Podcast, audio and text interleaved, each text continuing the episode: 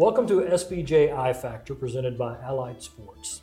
I'm Ross Nethery, and I'm joined by Ilana Kloss, former number one doubles player in the world in tennis, U.S. Open doubles champion in 1976, and you won a lot of other titles, especially that year. I think that was that was probably one of your My biggest big years. year. Yes, yes, it big year. Ilana's a member of both the National and International Jewish Sports Halls of Fame. Was named Sports Businesswoman of the Year by the Warsaw Sports Marketing Center. She's part of the ownership groups of the LA Dodgers and Angel City Football Club.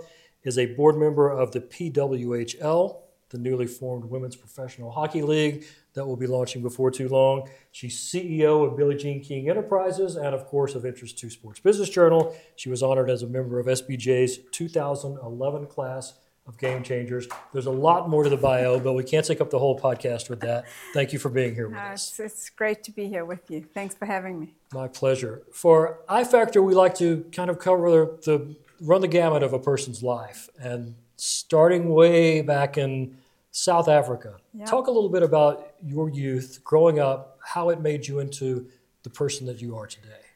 Yeah, well, as you said, I grew up in Johannesburg, South Africa. Um, I got into uh, tennis through my parents. They both loved to play, and uh, tennis uh, in the apartheid years actually was a very popular sport for um, for white South Africans. Um, and uh, used to go to the club every weekend with my parents from the age of about three or four, and used to drag a racket and, and hit against the wall. Um, but you know, at a very young age, I uh, I had good hand-eye and I had a passion for the sport.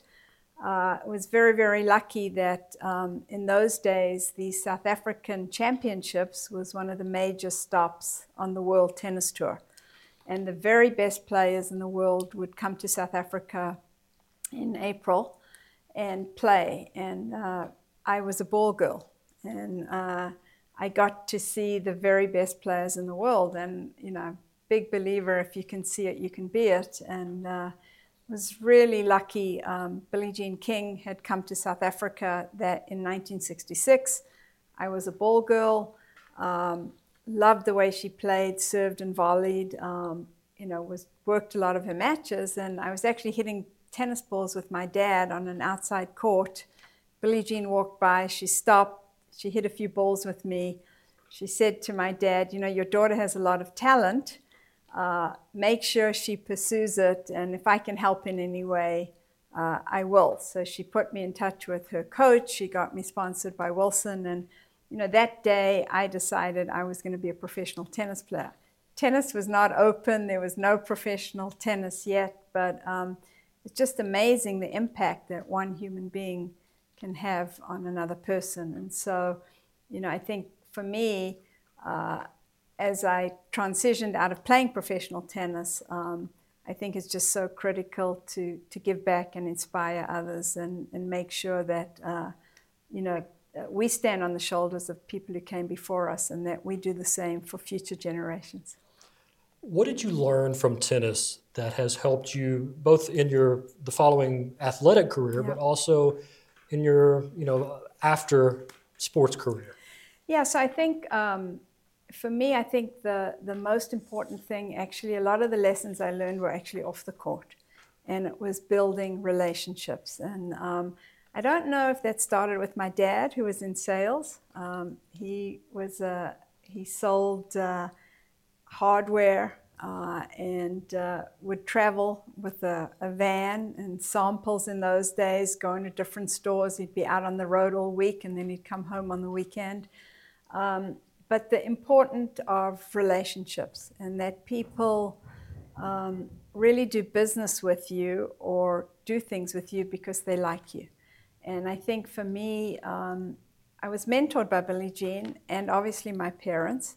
And, um, you know, you just learn that people, uh, if they like you, they will try to help you. And because I was uh, uh, skilled as a professional tennis player, I had access to unbelievable people CEOs, leaders of companies, uh, politicians. Uh, and so I built incredible relationships. And um, when I finished playing, those relationships have served me to this day. So I just think that um, that probably was the most important lesson that I learned. It's the people you meet that make a huge difference in your life. I think that's a great lesson. And your dad being in sales obviously would have helped. It seems like a lot of the young players who come up today don't, it takes them some time before they can well, start to understand the, the importance of that. Yeah, it's very different. Uh, you know, in the olden days, um, you know, when I started playing, you didn't have the money to have a support system to travel with you. So,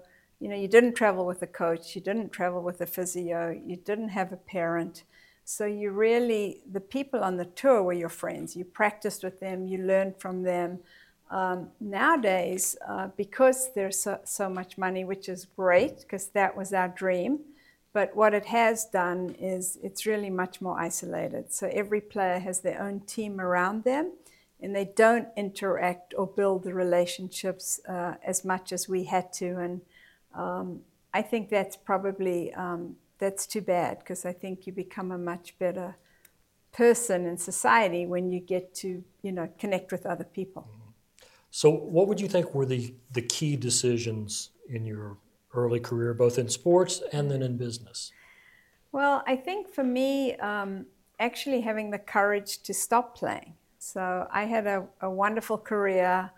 Um, was ranked as high as 19 in the world in singles. I was the number one in the world in doubles in 1976. Um, as, as you mentioned, uh, had a great South African partner, Linky Boshoff, who yeah. uh, worked carried me, I'd say. But but we we were great together. You know, I knew what she was going to do. She knew what I was going to do, and, and we traveled the world together. And um, when when she retired, she decided to go back to South Africa and go to university. Um, I really was not enjoying playing, and um, I did not go to university. There were no scholarships, or scholarships had just started when I was professional in the early 70s, and um, so, you know, it was a scary time because tennis was all I knew and I was making a decent living, but I really wasn't uh, enjoying it. If I won a match, I'd eat because I was happy, and if I lost a match, I'd eat because I was depressed.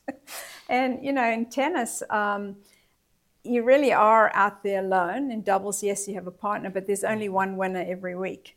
In team sports, you get to share that victory and also, you know, if you don't win, at least, uh, you know, you're not alone. Um, so just making the decision to actually stop playing professionally and go on to, into the business side, because I loved the sport of tennis.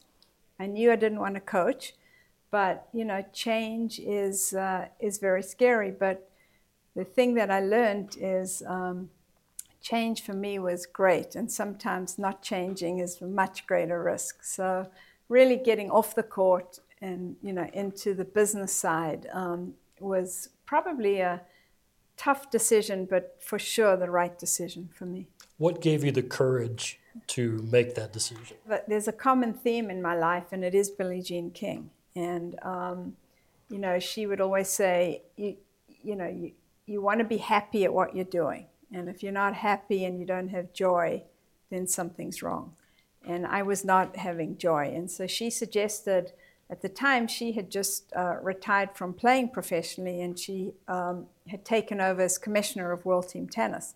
And she said to me, Look, I'm looking for somebody who has got relationships with the players and can help us recruit. And if you're interested, um, at least it'll be a slow exit from the tour. So I started doing that. Uh, in the mid 80s, and uh, and then I got into sales, and uh, quite shortly after that, I uh, was running the league and was commissioner for over 20 years. Um, we sold the league six years ago, um, but uh, it was uh, it, it, was amazing um, because uh, I just was doing something that I loved, and you cannot beat that to be able to go to work and, and do something you're passionate about relationships must have been very important in that in, in building that business and your continuing career what else did you find was important as a as a leader and as someone who had to rely on a team of people yeah. working with them to get things done i think most importantly is listening um, and also talking to people um, outside of your close circle because that's where you really get get your best ideas. And I think too, as a as a CEO, um, for me, you know, it's important to understand the culture and the people below you because usually uh, leaders um, don't know very much about the subdominant, group who are working below them. And yet, the subdominant group have to know everything about the leader because they have to navigate. And um, as a woman CEO and um, and you know trying to sell tell teams and sponsorships, there were not very many women in the field, and so um, you know we just I learned how to navigate, ask questions, um, use my relationships. Uh, you know, every um, playing professional tennis was a huge help. It's you know it's like every uh, people really respect athletes, and I think they they respect um, people being uh, at the top of their game in anything. Um, but because I was a professional athlete, I got unbelievable access, and so I think um, that served me incredibly well, being able to get in the door. Once I got in the door, because I was passionate about what I was selling, and because of the message of World Team Tennis, which was equality whether you had a little boy or a little girl, wouldn't you want the same for your kids? And that, you know, when you came to a World Team Tennis match, everybody was included. So it was an easy sell for me. Um, but getting in the door, you have to be able to get in the door, and people have to want to hear your story. So I think it was navigating that. Um, but again, uh, you know, the thing about Billie Jean King, her relationships are over a lifetime. Mm-hmm uh, she taught us, you know, if someone says no, they just don't have enough information. She also taught us never ever to turn down an interview because the media are your friends and they tell your story. It's much different now where people have social media and mm-hmm. they can tell their own story, but there's nothing like somebody else telling your story. And so, um, you know, the, the media, I think, helped us and respected us because we respected that they had a job to do. So I think it was, um, you know, just thinking about others, uh, because actually when you give, you receive uh, a lot. But I was very lucky I had a great mentor. We'll return to this great conversation after a quick break.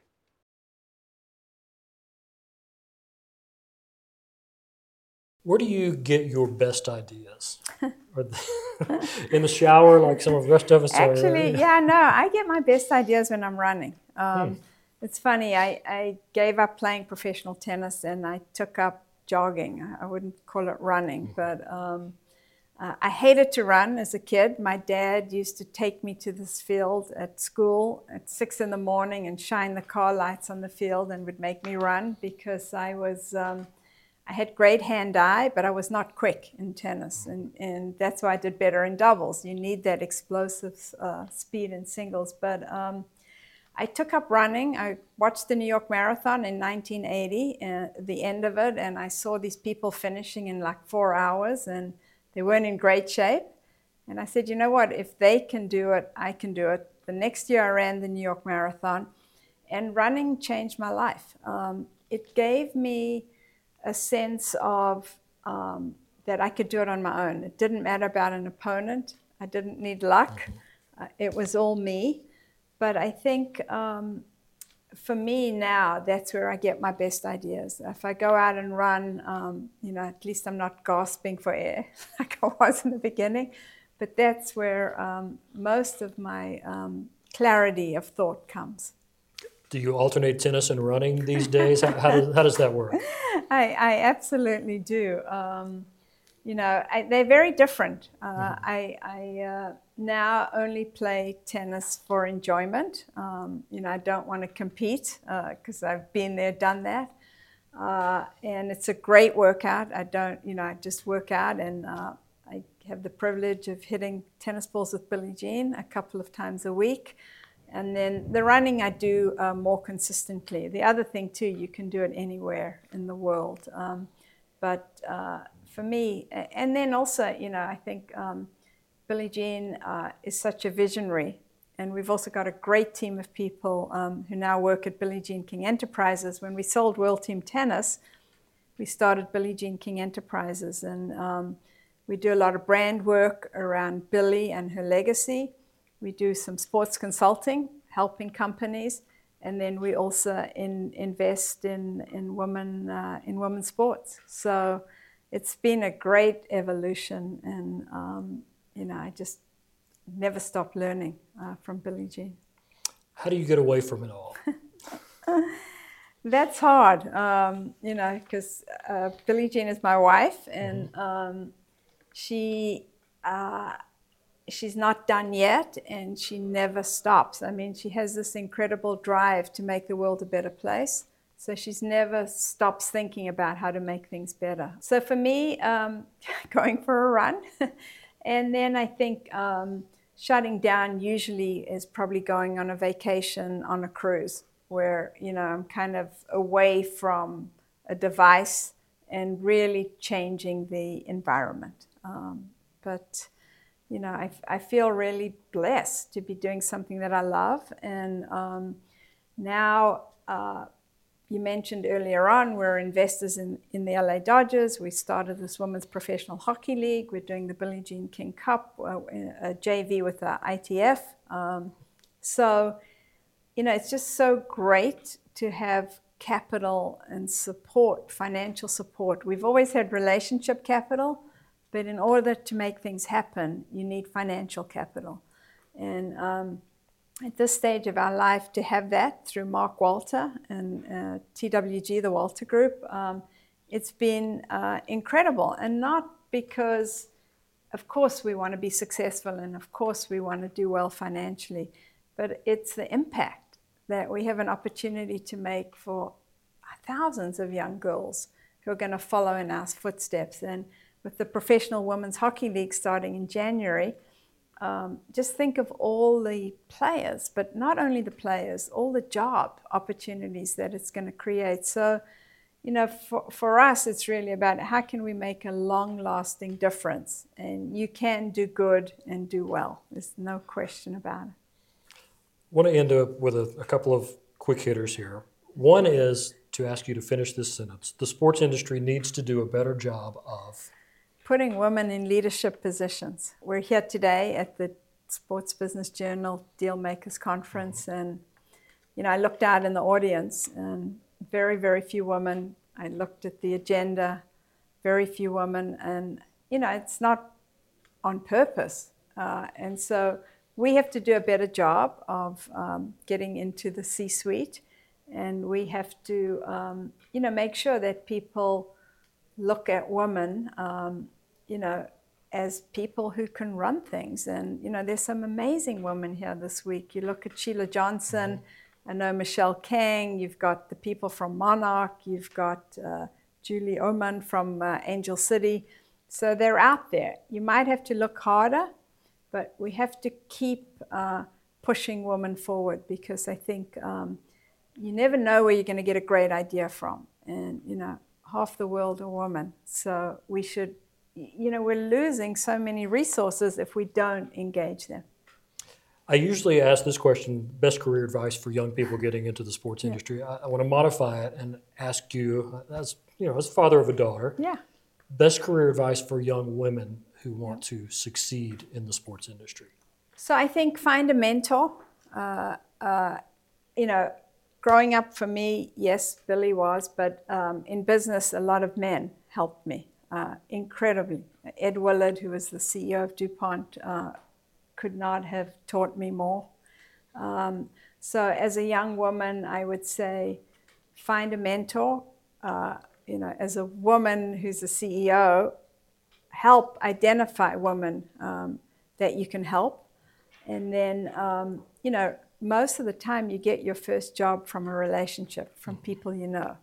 So use relationships and build that um, and, and find a mentor because I think, um, you know, we all can help. Uh, we get calls all the time, and anytime I can help connect somebody, I'm thrilled to do it. Um, so again, it does get back to relationships. Though. Mm-hmm. So have your daughter call me. I'll help. I absolutely will.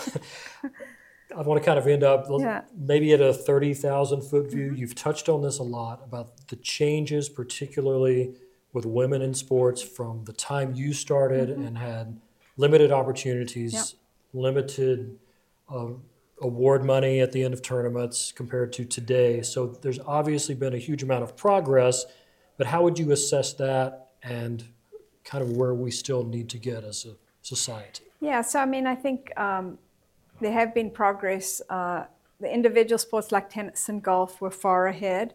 I think Title IX, um, which is 50 years old, in 1972 it was passed, um, that hugely helped uh, women's sports with scholarships in college. And that's where you saw at the Atlanta Games was like the first um, evolution of the, the impact of Title IX with all the US teams winning. Um, so I think um, that's been a huge help. I think now the next evolution is really uh, professional leagues where women can do, uh, you know, do what they love, have a place to play, but most important, um, earn a living. Uh, you know, doing what they what they love and not have to have two or three jobs. And that is still evolving.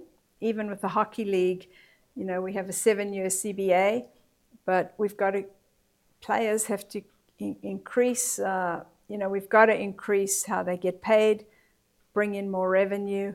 Um, so that that's important. But I think, um, you know, as I think about it, probably two things that are hugely important: um, media rights and data. I think um, the great thing about data and betting is um, it doesn't really matter man, woman, doesn't matter what the sport is, ponies, dogs. Uh, uh, I think there's huge revenue uh, in that space, um, and I think that's going to help. And then the other thing, which I find um, incredibly uh, inspiring and, and is a great sign, is that we are now getting billionaires investing in women's sports. And, you know, even in men's sports, it takes enthusiasm, investment, and time. And if you look at MLS, and if it weren't for Phil Anschutz and Lamar Hunt, who spent billions to get you know men's soccer where it is today, it wouldn't be there. So I encourage everybody, if you invest in women's sports, give it the same investment, enthusiasm, and time to mature, and you will uh, get the results. But I think um, the future's bright, and um, you know, just couldn't be more excited to have um, lived in the generation where we had to build it, and now to uh, to see it start to come to fruition. Well, Ilana Kloss, you've been a, a trailblazer and a pioneer who has made a lot of this change happen. So we really appreciate it, and thank you so much for joining us on SBJ I Factor. Thanks, thanks for having me, and uh, you know we'll we'll hope that there'll be a billion dollar sale of a women's professional team soon. Absolutely. Thank you very much.